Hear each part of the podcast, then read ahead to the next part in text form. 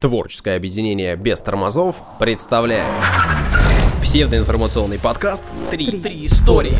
Три микрофона. Три ведущих». Три истории. Внимание, прослушивание шоу вызывает привыкание. Слушай подкаст «Три истории». И не говори, что мы не предупреждали. Это разговорно-нарративный, развлекательно-познавательный подкаст «Три истории». Сегодня мы поговорим об олимпийском чемпионе по скульптуре. А горили с IQ больше, чем у тебя, Саша. И о музейных подкидышах. У микрофонов Данил Антоненков. Дарья Лебедева. И Александр Онищук. Оскорбление, значит, да? Значит, вот так, с этого мы Пожалуйста. начинаем, да? Нет, мы начинаем со спасибо. Начинай говорить спасибо. Мерси, Спасибо всем, кто слушает, благодарю. спасибо всем, кто вступает в наши группы, вот это все, да. Но я, конечно, да. А что еще, кстати, и мы тут говорим не всегда, об этом надо говорить. У наших подкастов выходят расширенные версии. Если вы хотите Так. слушать расширенные версии, не обычные нормальные, а расширенные, то отправляйтесь на сайт Patreon, ссылка есть в описании. Да. Комментарии везде пишите и оценочки нам ставьте. И Саша скажет вам дзикуй. Угу. Отбивочку, пожалуйста. Так, я вам рассказываю про Олимпиаду. В прошлый раз мы как-то этого коснулись, я подумал, почему бы и нет. И поэтому да. Да-да и нет. Нет-нет, да и да. Да вот точно. Совсем недавно ведь, 8 августа, завершились 32-е летние Олимпийские игры.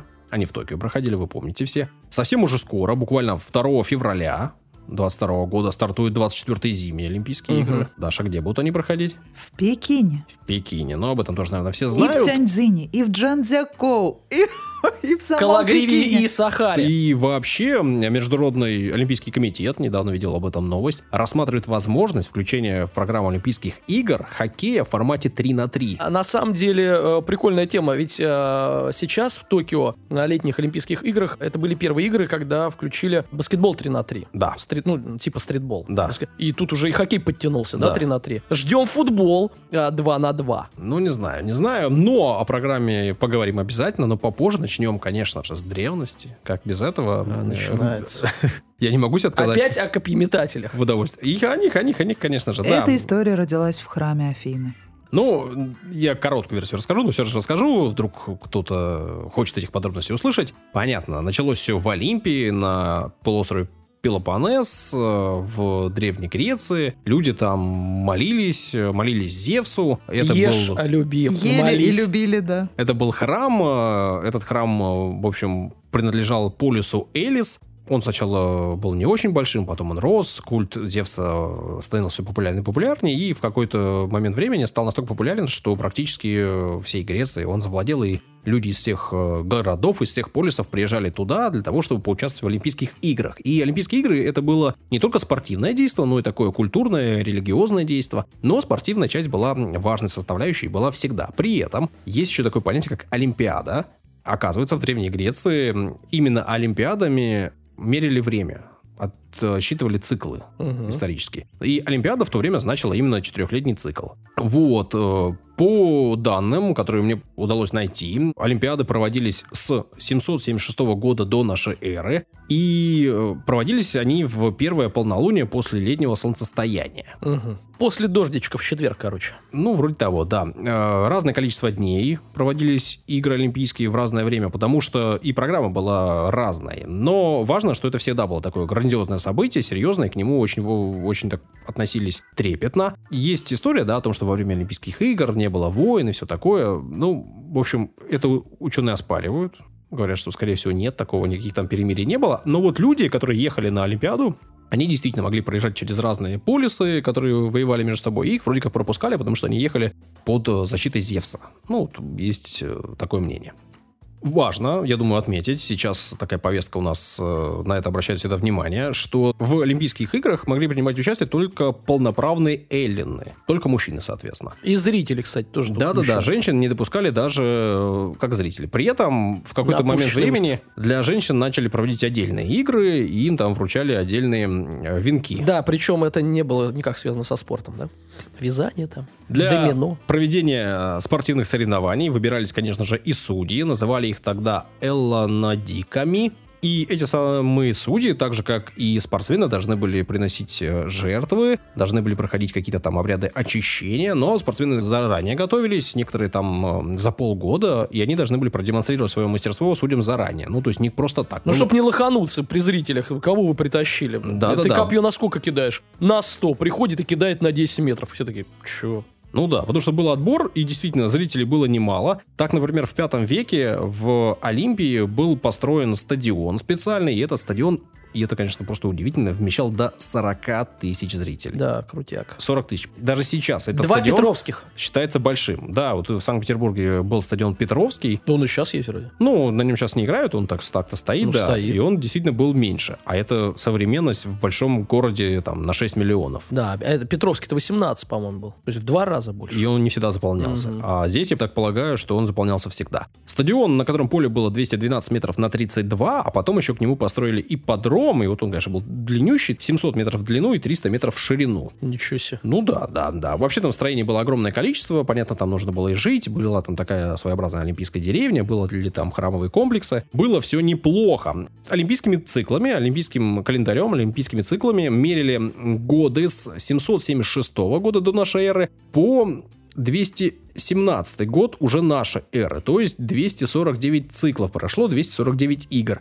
При этом э, после этого олимпийский цикл был отменен, а сами игры продолжались. Есть информация, что велась подготовка к 293 играм. Но вот они уже не состоялись, потому что тогдашний император все еще единой Римской империи, звали его Феодосий I Великий, или иначе Флавий Феодосий, Или иначе Федя. Так. да-да-да, он принял новый закон, по которому утвердил единую форму христианства и запретил языческие культы. Ну и, соответственно, запретил Вот культ подлец, Зевса а. и закрыл таким образом Олимпийские игры в 394 году нашей эры. Но Какое, а? поговаривают, поговаривают, что и после этого игры проводились уже без такого масштаба. Подпольно. Ну, Открывали по ночам и проходили. Да-да-да. Но уже следующий, Феодосий II, в 426 году издал указ о закрытии храмов, ну, о разрушении храмов языческих. Ну и, соответственно, после этого уже Олимпиаду было негде просто проводить. Вот. Ну и такая историческая справка. Э, Перемещаемся в наше время. Ну, или, Ну вот как, мере... да, недальновидно. А ведь могли бы, да, э, просто отвязать как-то от э, богов, от язычества. И просто оставить какие-то спортивные состязания. Вот э, как сейчас делают. 7 ноября отменяют праздник, 4 ноября вводят. Так и здесь. Олимпийские игры как бы бы закрыли, а открыли бы то же самое, только те же яйца, только в профиль. Понятно, что спортивные соревнования проводились на протяжении всей истории человечества, да? Именно просто такие. Под названием Олимпийские года. игры их не было, да. Вернулись они к нам уже не так давно, и понятно, что связано возвращение с именем, которое вы знаете. Кубертен. Пьер де Фреди, барон де Кубертен. Де Кубертен. Да, да, да, да, да. Ну, э, о нем э, я начал читать, готовить информацию, понял, что там куча всякого разного интересного. Наверное, расскажу вам как-нибудь попозже об этом Через год. человеке. Да, В это, же это интересно. Но тут скажу, что 25 ноября 1892 года в Сорбонне, в Парижском университете, барон выступил с докладом о возрождении олимпизма. Ну, а уже 23 июня 1894 года, дата важная для Олимпийских игр, на Конгрессе, там же в Сорбонне, было принято следующее решение. Прочту вам его, оно не слишком длинное. Поскольку нет никаких сомнений в преимуществах, предлагаемых возрождением Олимпийских игр, как с точки зрения спортивной, так и с интернациональной, да будут возрождены эти игры на основах, которые соответствуют требованиям современной жизни. Там же, на этом конгрессе, был утвержден Международный Олимпийский комитет, МОК. Ну, а сам де Кубертен занял должность генерального секретаря. Ну, в общем, руководителя. Было принято решение, что будут игры проводиться раз в 4 года, ну и первые будут проведены в Афинах, так, чтобы связать игры древности с современными играми. Ну вот, вот, вот такая вот историческая э, справочка для вас. При этом сразу же, да, было решено, что Олимпийские игры будут проводиться между спортсменами, а не между сборными командами стран.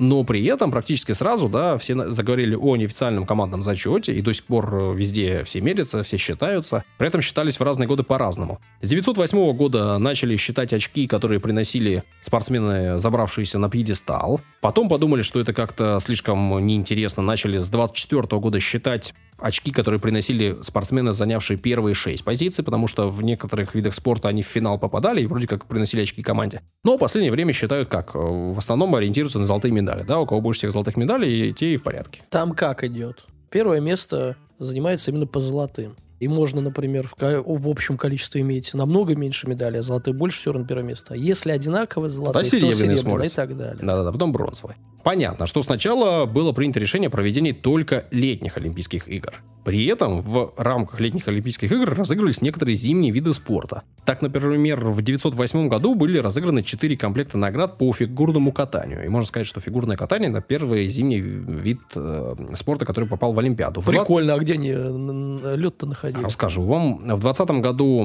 в играх провели не только фигурное катание, но и хоккей с шайбой. Однако еще в 2011 году на сессии МОК было выдвинуто предложение о проведении недели зимних видов спорта, то есть отдельно выделенной недели, которая будет проводиться в тех же городах изначально. Идея была такая. Но что-то все не складывалось, то там кто-то отказывался, то не получалось. В итоге эту самую неделю спорта получилось провести только в 2024 году.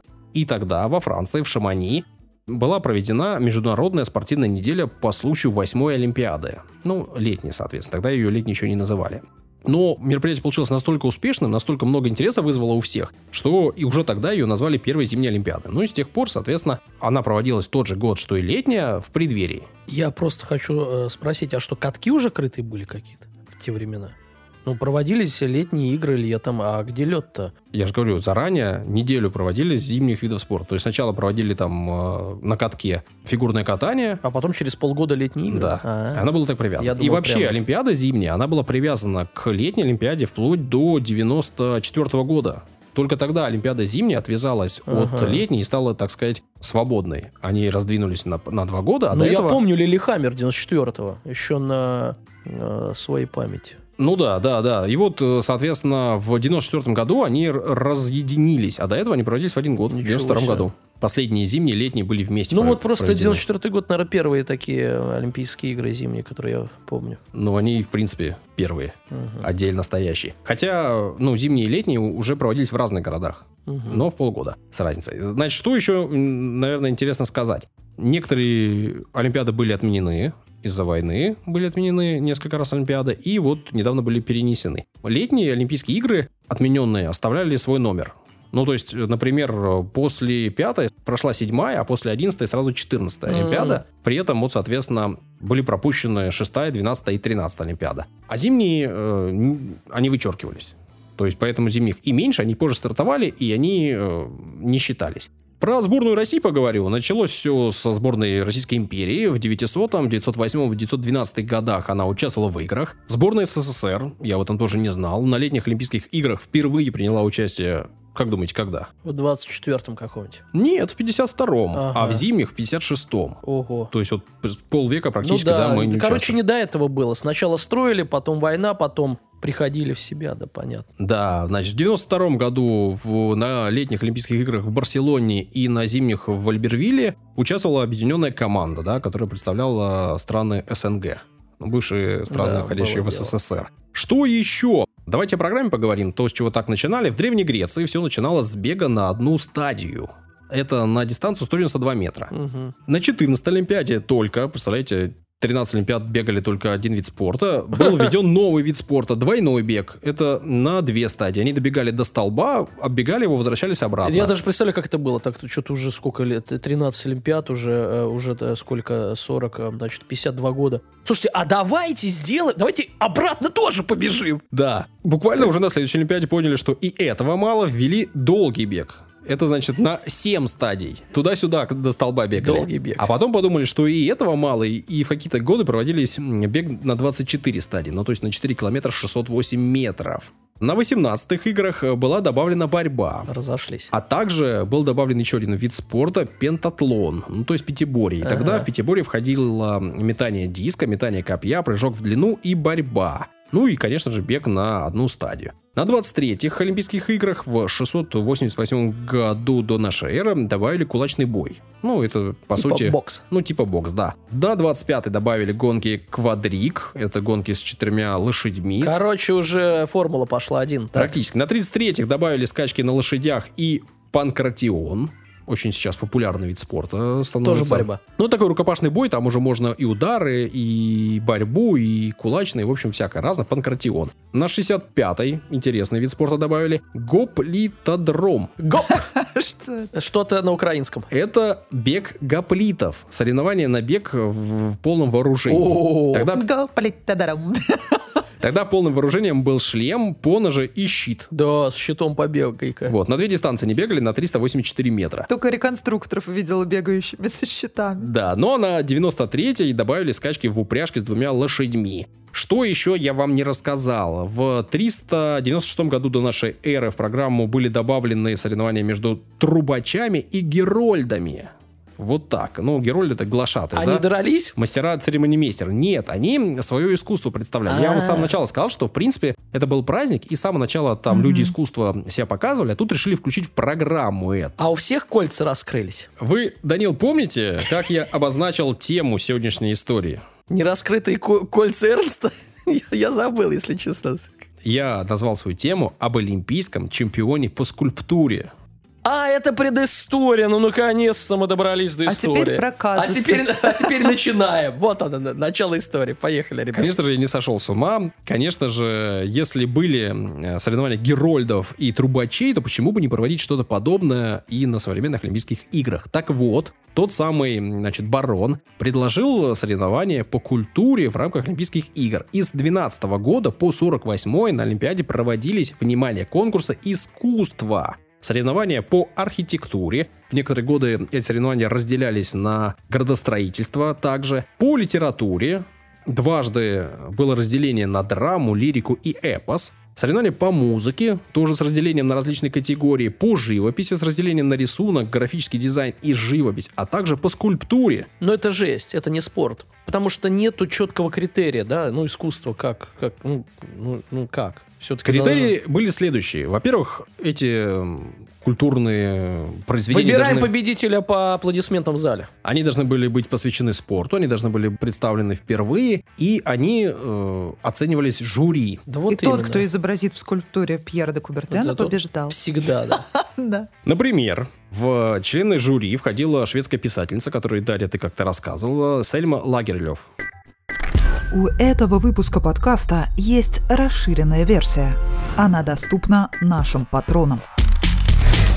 И при этом в этих соревнованиях разыгрывались медали. Именно золотая, серебряная и бронзовая. При этом было целых два человека за историю, которые выиграли медали и как спортсмены, и как творцы. Первым был американец Уолтер Уайненс. Он э, сначала выиграл соревнования по стрельбе, а позже по скульптуре. То есть он отстрелялся, бежит, бежит, бежит, такой быстрее, ваяет, ваяет, ваяет. Нет, он не так все было. Он, он, когда ждал своей очереди стрелять, ему Потом делать нечего было. Такой, что бы сделать? А, скульптура, вон соревнования идут. Пойду, я что-нибудь сделаю. Как? И ты выиграл. Да не, прям на скорость. Это, это Нет, уже а правда, как? Подожди, Сейчас Саша, объясни, расскажу. А пожалуйста. также венгерский пловец Альфред Хайош. А вот Альфред Хаюш, Саша, это вообще-то топовый чувак. Ну вот, он был чемпионом по плаванию, Да, а топовый. также взял золото в архитектуре. Оба они по завершению своей спортивной карьеры пошли, отучились и вернулись уже вот с, с работами по скульптуре и по архитектуре. Ну, вообще полезно, действительно. Но они что, должны были... Ну, спорт понятно как, здесь и сейчас, и понятно, как судить, действительно. А как быть с искусством-то, правда? Они что, заранее готовились? То есть у них какой-то срок определенный отведен? Да, да, да, конечно, заранее. Там были, например, в архитектуре или в градостроении, там были представлены, условно, проекты городов или целые То олимпийские есть которые стадионы. построены там с какого-то определенного срока, чтобы отсчет был какой-то, Да. да? Что еще? Начал я с, э, с того, что Олимпиада была в прошлом, надеюсь, будет она и в будущем, и мы говорили уже о том, что появляются разные новые виды спорта, вот хоккей 3 на 3 появляется, но после того, как я вот прочитал и рассказал вам все это, уже не кажется таким удивительным, да, что на следующей Олимпиаде летней в Париже, например, впервые дебютирует такой замечательный вид спорта, как брейкинг. Ну, то есть соревнования по брейкдансу, в котором бибой и биг-герлз станут олимпийскими чемпионами и чемпионками. Как-нибудь в следующий раз я вам расскажу о тех видах спорта, которые бывали уже на Олимпиадах и которые претендуют туда попасть. Там тоже много всякого интересного. Ну и про Пьера де Кубертена тоже вам расскажу как-нибудь. Хочу еще раз напомнить, что не так давно мы были на главной странице в приложении подкасты в Apple, и огромное количество разных всяких людей впервые послушали наш подкаст. Кому-то понравилось, кто тоже написал, что они стали нашими постоянными слушателями, благодарят нас за истории. Вам всем большой привет, всем, кто пришел к нам недавно. Но были и те, кому наш подкаст жутко не понравился, они поставили нам кучу единиц и двоек. Из-за тебя, Саш. Да, да, да, все так, все из-за меня. Поэтому я из-за себя и прошу всех тех, кто слушает наш подкаст в приложении подкасты в Apple, и тем, кому нравится, остановите наш подкаст прямо сейчас, или можете даже его не останавливать, пройдите в приложение, поставьте нам оценочку, желательно хорошую, если можно. И оставьте нам комментарий, если это не сложно. Для нас это действительно важно. Очень, честно говоря, мне неприятно видеть, что у нас там оценка меньше четырех. Мало того, можно оставить комментарий. Вот читаю первый. Рад, что нашел ваш подкаст. Вы классный, не бросайте это дело. Вот так можно сделать, да? Да. Можно там и какой-нибудь негативный комментарий оставить, они там есть. Ну, это уж ваше дело, это уж ваше право. Данил, Да, очень хочется от вас историю услышать. да, история о горилле. О горилле. Да, с большим IQ. Мгм. Говорят, умный живот. Да, да. Ты не представляешь, насколько.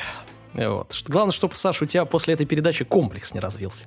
Вот. Итак, горилла Коко от японского дитя фейерверка. Родилась 4 июля 1971 года. В 1972 году, ну, то есть через год, э, с ней начала заниматься сотрудница Стэнфордского университета Пенни Паттерсон. Мгм. Это специалист в области психологии. Она исследовала механизм общения у человека и человекообразных обезьян. Пенни было, ну, интересно, надо отметить, 24 года. То есть почти по возрасту мать, да? Вот взяла годовалую гориллу. Вообще, э, эксперименты по обучению обезьян, надо сказать, э, языку глухонемых начались э, в 60-х. Но тогда, до этого, до гориллы Коко, использовались обычно исключительно шимпанзе. А Они были наиболее изученным видом обезьян. И к тому же шимпанзе было проще содержать э, в лабораторных условиях. Они Горилла поменьше, все-таки, да, ест по- поменьше, да. и в целом попроще с И ней. ударить, да, вряд ли э, может так же сильно. В природе, если не ошибаюсь, шимпанзе намного агрессивнее, чем гориллы, и стая шимпанзе нападает на гориллы, даже их убивают. Мгм. А гориллы одиночки такие, потому что. Значит, Нет.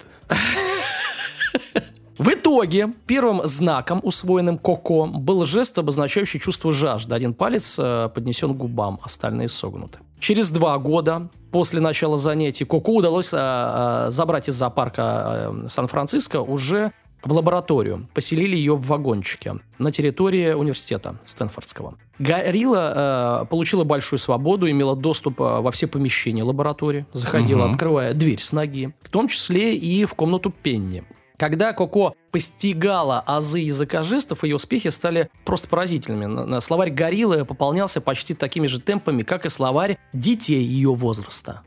Вот так-то, то есть обучаемость какова. В три года Коко безошибочно пользовалась 170 словами. Вот Неплохо. так вот. Саша до сих пор обходится. В итоге она владела более чем тысячей жестов, тысячей американского жестового языка и была способна воспринимать на слух и понимать около двух тысяч английских слов. Вот Мгм. это лексикон. Ну, чтобы вы понимали э, уровень ее, э, вот из информации, которую мне удалось найти, это вообще наивысший показатель, причем уникальный. Были шимпанзе и орангутаны, знающие 100-300 жестов, а тут тысяча жестов и 2000 слов. Ну, конечно, все это зависит от условий обучения, да, и длительности обучения. Я Сейчас человек, об который этом, да. обучает. Да нет, их тоже обучали, просто там, там как-то эпизодически. Ну, то есть на поток, вот, скажем так, не так было все серьезно. От понимаешь? человека, который обучает, я говорю, от, от отношения его Мгм. к делу. Ну, надо сказать, например, что орангутан Чантек, освоивший, ну, 150 жестов, пошел дальше. Он не только пользовался этими жестами, внимание, он обучал смотрителей приматологического центра, где оказался во второй половине жизни. Его обучили, и он э, посмотрел на смотрителей, подумал, что они тупее, да, его, и сказал, ребят, вот я вам сейчас жесты покажу. Давайте-ка нормально уже. А потом пришел преподавать в Сорбонну. Да, да, да. Коко не удовлетворялась тем, что повторяла заученные жесты. Э, Если э, она просила, например, Коко хочет банан Пенни, а Пенни ей давала апельсин, то Коко тут же говорила жестами, нет, Пенни дать Коко банан, быстро-быстро. То есть, как бы, ну, нормально, да, добивалась своего. Если для ежедневной прогулки ей предлагали желтый пуловер, ну, гориллы очень чувствительны к холоду, вот, Коко требовала свитер красного цвета, ее любимого. То есть, как бы, все нормально. Коко были также известны абстрактные понятия, как скука, воображение. Когда Коко увидела лошадь с уделами во рту, она сигнализировала «лошадь печально». Когда спросили, ну почему, она, она показала на зубы, объяснила, что вот, ну, типа больно. Могла выразить свою печаль и радость, и даже угрызение совести после сделанных ею шалости. Коко злая, Ко- сейчас Коко умная, Пенни щекотать Коко, вот, э, значит, Коко очень любила ласку. Ей нравилось брать Пенни э, на руки, обнимать ее, э, значит, э, тоже щекотала ее. В этой ситуации она высказывала хорошие знания простейших грамматических правил. И проводила различия между прямо противоположными действиями. Ты щекотать меня, и я щекотать тебя. То есть не путалась. Это нам кажется таким простым. На самом деле это достаточно э, непросто. Другой показатель развития и правильного пользования языком. Куко прибегала к хитрости когда это требуется. Например, чтобы избежать наказаний каких-то. Далее еще круче. Когда Коко не знала название какого-то предмета, она изобретала его сама, используя э, два слова. Так, мексиканские сладости, которые было трудно раскусить, э, стали, э, цитата, «пирожным камнем». Ну, ну пирожное, но, но сложно раскусить. Пирожное камень. Логично Да. Все. Новый перстень Пенни получил название «ожерелье палец». Коко на, называла маскарадную маску шляпой для глаз. А стульчик, на котором стоял горшок, грязной штукой. А что, не убирали, что ли? Не всегда, видимо. Коко употребляла эти обозначения до тех пор, пока ей не сказали, да, точные э, слова, да, и она их потом э, изучала. Коко любила животных. Пенни часто водила э, ее посмотреть собак и кошек э, в лаборатории. Первое время Коко пыталась общаться с четвероногими э, посредством жестов, Языка. но, э, не получив ответа, оставляла эти попытки. Понимала, что они ее не понимают. Не бум-бум вообще. Да, да, да. Лучше с охранниками. Значит, когда Коко в одиночестве, она играла э, со своими куклами. Внимание! Куклами людь, э, людьми и куклами-обезьянками. Ну, то есть имитировала, ну, повседневную деятельность. Ее любимой куклой, естественно, была игрушка со светлыми волосами кукла. Как, э, а волосы светлые у Пенни тоже были. Значит, и она кукле, внимание, обращалась на языке жестов. То есть говорила и мы говорим о том, что это воображение, то есть она играла. Ну вот как дети играют э, с куклами там надев... одевают. Я до сих пор иногда вот, так во- вот. воображение использую. Даша, да ты как горилла. Спасибо. Лучший комплимент. Да. Он решил отыграть. Смотри, Даня, значит, страйки кидает в Сашу, а Саша в обратку засунул. Ладно. И здесь, как и в отношении э, с картинками, э, значит, проявлялась э, ее удивительная способность к воображению. Если она быстро прекращала разговаривать с животными и людьми, которые э, не владеют э, языком жестов, то с куклой она вела длинные э, монологи. Она знала, что она не ответит. Это именно вот в, как бы игра ну, воображения. Играла, да. Да, да. Интересен случай, когда Коко решила завести себе питомца. На свой... Она попросила его на свой день рождения в 84 году, попросил подарить кошку. Смотрители принесли ей несколько бездомных котят. Она выбрала, она ну, выбирала, выбрала одного без хвоста, назвала его э, Болом, ну, мяч мальчик. Значит, Куко ухаживала за ним, э, как за собственным детенышем, катала на спине, обнимала. Ну, к несчастью, э, котенок убежал и был сбит машиной. Вот так вот. Коко очень расстроилась, долгое время э, рассказывала всем о своих переживаниях. Когда ее спросили, что произошло с котенком, она сигнализировала кот спать. Ну, то есть она понимала, что он умер. Даже спустя, то есть настолько любила котенка, даже спустя 15 лет, 15, она помнила о погибшем вот этом котенке. Когда э, ей показывали фотографию этого котенка, через 15 лет она показывала жестами плакать, грустно, хмуриться. 2004 год. У Коко разболелись зубы. Она смогла донести тот факт, э, что у нее болят зубы, и даже описать свои ощущения боли. 9 баллов из 10. У Коко через какое-то время появился напарник. Это угу. так называется. Напарник. Коллега. Да, да, самец равнинный гориллы Майкл.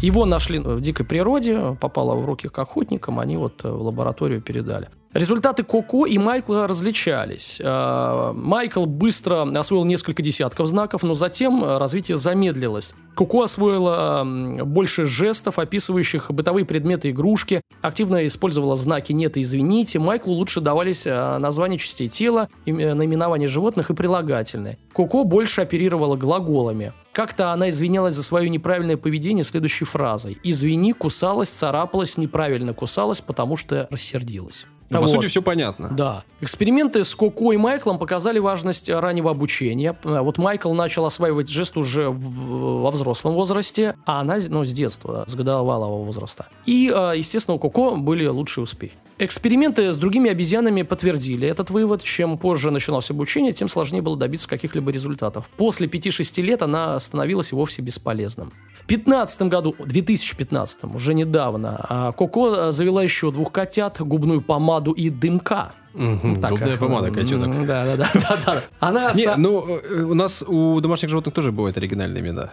Не будем говорить, что она уж совсем странная. Она сообщила, что хотела бы иметь собственных детей, Коко. Потомства у Коко не было. Ни от Майкла, который умер в 2000 году, ни от второго партнера, Думы. То есть вот- она умная, да. такая современная child-free. Ну, ну, она... Нет, она хотела, она не могла, она не child А, free. ну Вот, она вот. хотела, не могла. Но, в принципе, да, немногим отличаются от, э, отличалась от некоторых современных девушек. За свою жизнь Коко успела не только научиться, но и многому научить. Например, благодаря ей ученые узнали, что приматы способны задерживать дыхание. До того, как Коко начала учиться играть на духовых инструментах, считалось, что обезьяны не могут произвольно управлять своим дыханием. То есть она еще и на духовых инструментах училась играть. Шутить Коко тоже умела. Опа, Саша напрягся. Однажды она рассказала жестами, что умеет летать, а потом назвала себя маленькой птичкой. А позже призналась, что это шутка. Вот Саше зашло. Да. Ну, посерьезнее, чем ты шутишь. Конечно. Какая? Коко. Маленькая птичка. А ты говорила, я не могу его подколоть. А я могу, могу, могу. Ничего. А, это подкол был. Ладно, Коко, в отличие от своих собратьев, смогла понять себя в зеркале, отражение, потому что, ну, большинство, Да-да-да, мы знаем. не- Это не- один из э, тестов. да, точно, на- не могли как бы себя идентифицировать в зеркале. На осознанность. Вот. В 2014 году Коко отреагировал на смерть актера Робина Уильямса. А почему? Потому что она с ним была знакома. Познакомилась в 2001 году. Он приходил к Коко. Мало того, комик стал первым, кому удалось а, заставить Коко а, впервые улыбнуться после, в течение вот полугода после смерти вот Майкла. То есть Майкл умер, она Ну, ходила... Любая история станет еще печальнее, Да, когда там я- Уильямс появляется. Это вообще. То есть она э, полгода была В трауре. грустной, в трауре, да. Робин Уильямс пришел и сумел ее рассмешить. Она этот факт запомнила, то есть он не ходил туда каждый день к ней. Потом ей рассказали, что вот он умер, то есть типа там спать ушел, ну что-то такое. И она показала языком жестов, женщина плачет про себя. Представляете? Расстроилась. Так и память какая, да? Всего Коко стала героиней более чем 50 научных и научно-популярных публикаций, сделанных Паттерсон и ее коллегами. По оценкам исследователей, ее интеллекта не уступал человеческому. IQ гориллы оценили в диапазоне, Саша, внимание, 70-95 баллов.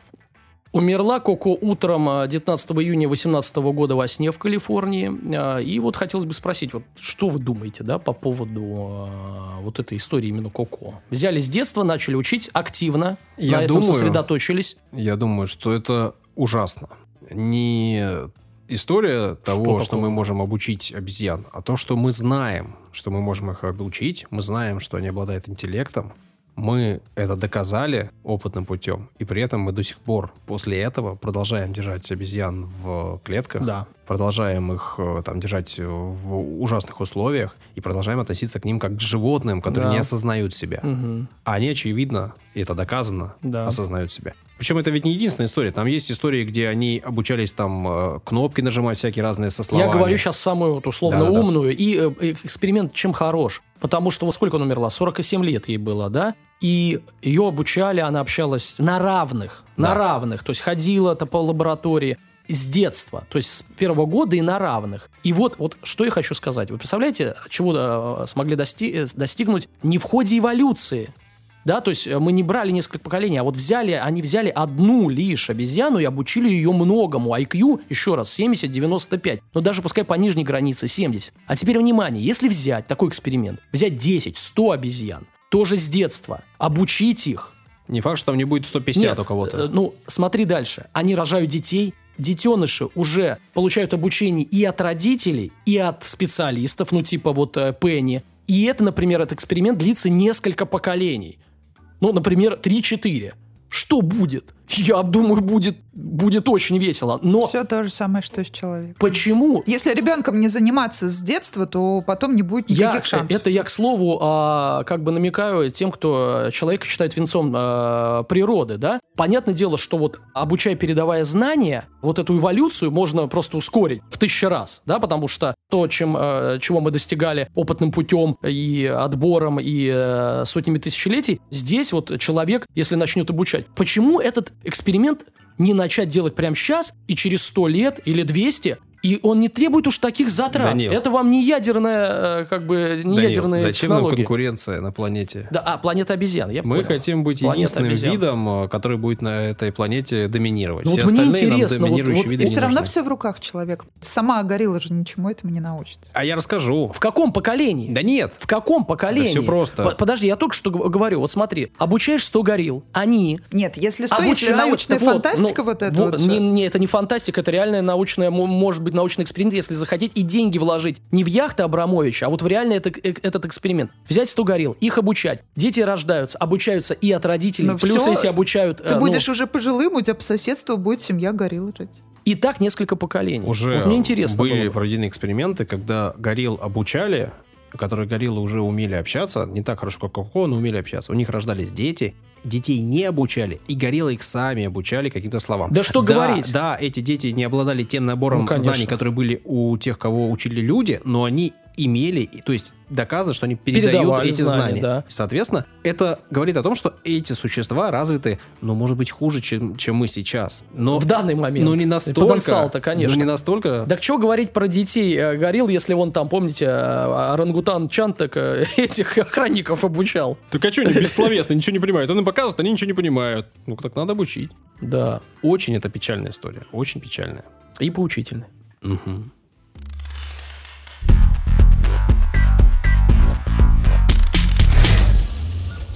Возможно, вы слышали, что недавно отчаянный петербуржец в Государственном Эрмитаже повесил картину с собственным портретом. Второй Слышали раз об ты уже про отчаянного рассказываешь подряд. Мгм. Нет, ничего не слышал. А Ну, я вы же слышал. помните мо- мой кумир Никто не Винсан заметил, Кассель? да, он сфоткался, потом э, э, на него наехали, он э, извинялся там. Да, читали. В общем, э, он не единственный на самом деле, но тем не менее поподробнее о том, кто это вообще такой. Действительно, была обнаружена картина в Эрмитаже. Это небольшой портрет, совсем маленький. На нем художник э, изображен в мундире с орденами, в красной шапочке и со смешным выражением лица. То есть у него там рот был сдвинут в бок. Вот так, я сейчас показала всем. Все слушатели Да. увидели. Вот Да, так, да, да. ребята. Естественно, провисела картина недолго. Писатель Кирилл Смородин поделился тем, что гулял по музею, видел много портретов известных, выдающихся, легендарных людей, но не находил изображения себя.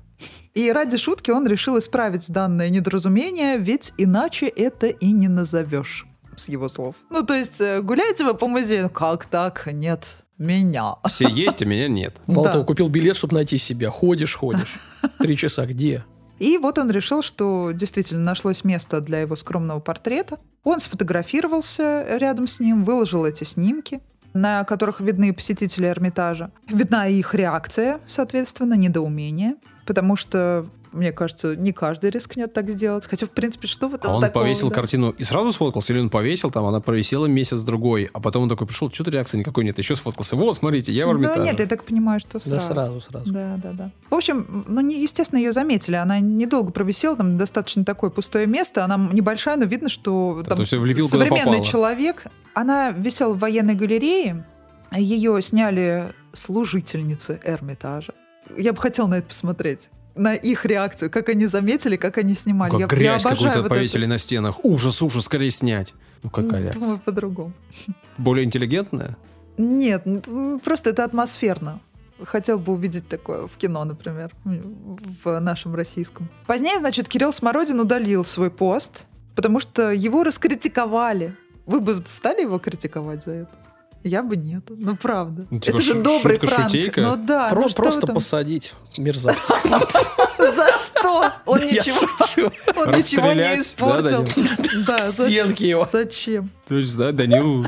Что, Данил, ты же предложил расстрелять. Тем не менее, Эрмитаж обратился в прокуратуру Да. Петербурга. Мгм. Да, с заявлением о проверке и оценке действий гражданина на предмет возможного нарушения им законодательства. Ну какое хулиганство, В наверное, том да? числе в части другого. публичного Варварство. оскорбления памяти защитников Отечества, А, потому что он в военной галерее А. повесил. И потому что он, он же, я говорю, с орденами там изображен. Слушайте, я статью перепутал, знаете, вандализм с варварством. Неплохо бы, если в 21 веке кого-нибудь посадили на 14 суток за варварство. В общем, он извинился, естественно, публично перед э, Эрмитажем в Инстаграм. Никакого умысла, естественно, у него злого не было, он в этом признался и все такое. После этого он даже предложил поработать у них волонтером, то есть он полностью решил искупить, был готов искупить свою Придется, когда эти статья светят, естественно. Да, Причем вот такая так не, не слабая, да, понимаю, там да, наказание. Да, да, да. А какое? Да. Сколько? Ну там статья такая Ну неприятная. да, статья по нынешним временам, ой-ой. И это тоже не смешно как-то. Ну, типа, шутка не смешная, и наказание не смешное. Да. Такое. Вот такой у нас Это произошло юмор. совсем недавно, в 2021 году. Естественно, подобные случаи... Да это вообще там не пару месяцев новинка. назад п- произошло или месяц назад. Это вообще недавно произошло. Свежачок, да. В марте 2019 года посетители Третьяковской галереи наблюдали разоблачившегося до трусов в зале Врубеля мужчину. Разоблачившегося. Это, конечно, забавно. Он, значит, там разгуливал. Ну, это такой акционизм, конечно, больше. Он, Акционизм. Да, он... э, Я И про акционизм сегодня... Да. Я сегодня про это постараюсь поменьше говорить, потому что таких случаев огромное количество. Он ходил как по, по пляжу, по экспозиции 19 века, и его, естественно, снимал его товарищ. Его тоже, естественно, раскритиковали, но таким образом он хотел привлечь внимание к современному искусству, к современным художникам. Достаточно странное мероприятие. Каким образом? Странный способ привлечь. Так, ладно, движемся дальше. В 2017 году. Вот здесь мило. Осторожно, милота. Американец Крис Нерайн тайно повесил свою картину среди работ Пабло Пикассо в Метрополитен-музее в Нью-Йорке, чтобы сделать предложение своей девушке. Он, в общем, э, попытался договориться с администрациями нескольких музеев, но ему везде отказали. Пришлось правила-то нарушать. Нужно же красиво, красиво. Главное, чтобы потом семейная жизнь тоже А красиво в чем была. идея была? Он нарисовал картину, на Мгм. которой мужчина стоит на одном колене перед девушкой в красном платье. В день похода в музей его возлюбленная Мэри Бет тоже была одета в красное платье, потому что была подговорена мама еще, которая ее уговорила надеть, чтобы все Мгм. совпало. И когда Крис встал на колено перед ней, и картина эта, и девушка расплакалась и согласилась. Мгм. Вот. Ну, то есть, э, просто какая-то умилительная история. Но, честно говоря, когда я это все читала, мне это показалось странным, мне показалось, что это фейк. Boring. Да, ну правда. И я вообще такого не помню. Обычно я всегда на такие истории внимание обращаю. Ну да ладно, возможно, э, я заблуждаюсь. В январе 2012 года молодой польский художник Анджей Собипан пришел в Национальный музей города Вроцлав, дождался, пока сотрудница галереи отвернется и повесил на стену свою картину. Опять-таки. Он прикрепил табличку со своим именем и названием работы, то есть все по-честному. Совсем небольшого размера полотно он пронес в руках, спокойно, никто ничего не заметил. Его друг также снимал на видео. Все с друзьями всегда действуют по одному как-то стрёмно, да? Нужно обяза- обязательно кого-то завербовать под свои делишки, подставить дружка. Его причем заметили э, это произведение только спустя три дня. То есть, видимо, было неплохо нарисовано. То есть, а, действительно, эта картина гармонично вписывалась в интерьер, где были представлены работы именитых польских художников. То есть, стоит задуматься. И когда все вскрылось, значит, этот студент признался, что ему действительно так пришлось долго ждать признания всеобщего, что он больше не смог, он не вытерпел и сделал все своими руками. Если тебе сам. не дают признания, бери его своими руками. Да. И он честно сказал, мне надо было, чтобы меня заметили на рынке.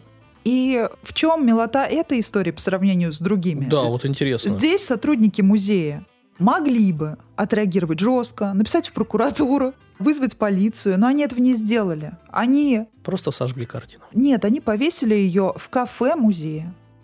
А после этого даже собирались разыграть где-то на благотворительном аукционе. Но он Вот расстроился, по поводу- потому что денег-то ему не заплатили, а он хотел ее еще и продать, да? В итоге э, чувак потерял деньги. Ну, Не очень мило. Нет, они хотели на благотворительном... Правда, не знаю, это слу- случилось на самом деле или нет, но они планировали разыграть на благотворительном аукционе деньги, с которого должны были пойти на закупку медицинского оборудования для детской вот, больницы. то есть по-любому без денег, без признания. Ему ничего, Картину да. а, Но- отняли. Отжали, да, да. Нет, почему признание это есть? Какое признание? Какое признание-то? В кафе висит. За Прокуратуре только, конечно. Такое себе. Короче, Ну, поляки эти. Ваши. Саша, а русский шовинист какой, а? Я Конечно. самый главный из них. Что вообще такое творится? То Так вот, э, все эти граждане были далеко не первыми, естественно. И можно сказать, что они все подражают Бэнкси, но на самом деле и до Бэнкси было огромное количество подобных случаев. А, Например, в 2004 году в Музее естествознания это произошло в Лондоне. Граффити-художник оделся в форму сотрудника музея и пробрался внутрь. Рядом с древними артефактами он поместил свою работу «Бэнксус воинственнус вандалус». Так она называлась. Она, значит, состояла из чучела крысы с рюкзачком и микрофоном на лапке. Может быть, у кого-то такой логотип у подкаста есть. Ну, переиначенный немножечко, чтобы за права не предъявили. За ней на стене баллончиком было написано «Our time will come», «Наше время придет». Причем он настолько это сделал все незаметно аккуратно, что персонал музея тоже не смог даже догадаться, что это что-то новое, что это не часть выставки и Действительно, древности, микрофон, рюкзачок, крысы. На стене краской что-то нарисовано. Это очень смешно. Цитата. Я видел, как сотрудник подошел к ней, проверил, хорошо ли все закреплено, прочел текст и ушел. Остался Ну, это- доволен. Ну, это смешно, да. Чего про Бэнкси так часто и много говорят? Он чем так супер вообще выделяется из всех прочих? И почему он, а не кто-то там другой? Потому что ему удается скрывать лицо. О, ничего себе. все очень просто. Пока ничего простого не услышал. Но у него, кстати, картинки-то веселые, Ну, да, достаточно и интересные, причем оригинальные. Оригинально, хорошо нарисовано. Он все время придумывает что-то новое, при этом сохраняет свой стиль. Никто не знает, кто это на самом деле. Все, формула, мне кажется, Да ну, граффити люди рисуют понятно. по всему миру. Картинки да, бывают и не большая хуже. часть из них ерунда какая-то, а хорошие, да, очень ерунды. Да, а большая часть действительно неплохие, но их Ну, у него э, аллегории, да, в картинках. Там, ну, Конечно. очень много всего У интересного. него одновременно это и перформанс, и какое-то произведение, да, которое он потом в Шредер э, запускает, и акционизм какой-то, и политическое высказывание, в общем, и социальное и так далее. Все это вместе. Просто это интересно, за этим интересно наблюдать. Не знаю, может, он для кого-то кумир. Мне просто любопытно. Хорошо, спасибо. Но вот а, одна из а, милых тоже работ — это Мона Лиза, на которой, собственно, вместо лица он изобразил смайлик. Вы видели такой? Мо- Мона Лиза э, со смайликом.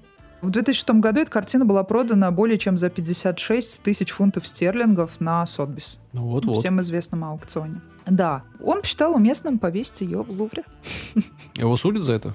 Я Потому так не понимаю- найти А его же нельзя найти, никто не А. знает, как он выглядит, где он Но живет. с- на Сотбис-то можно ему как-то деньги, да, передать? Да, вот здесь, конечно, это все очень забавно. Это странная история, нигде подробностей таких нет. Но он симку на Юноне купил, там, и все, там, оформил. Что-то. Ну, в натуре. Короче говоря, огромное количество, на самом деле, таких историй, где люди сами подвешивают свои картины в музее. И э, я рассказала, пожалуй, самые милые, но у меня есть информация о том, как это все начиналось, и там все не так мило, достаточно жестоко и С с убийствами. Ну, практически да, об этом я расскажу. Я так думаю, потом. что надо походить по музеям, да попроверять их коллекции. Может, там половина висит Мгм. самоповешенных. Я не удивлюсь, но слово «самоповешенный» звучит не очень.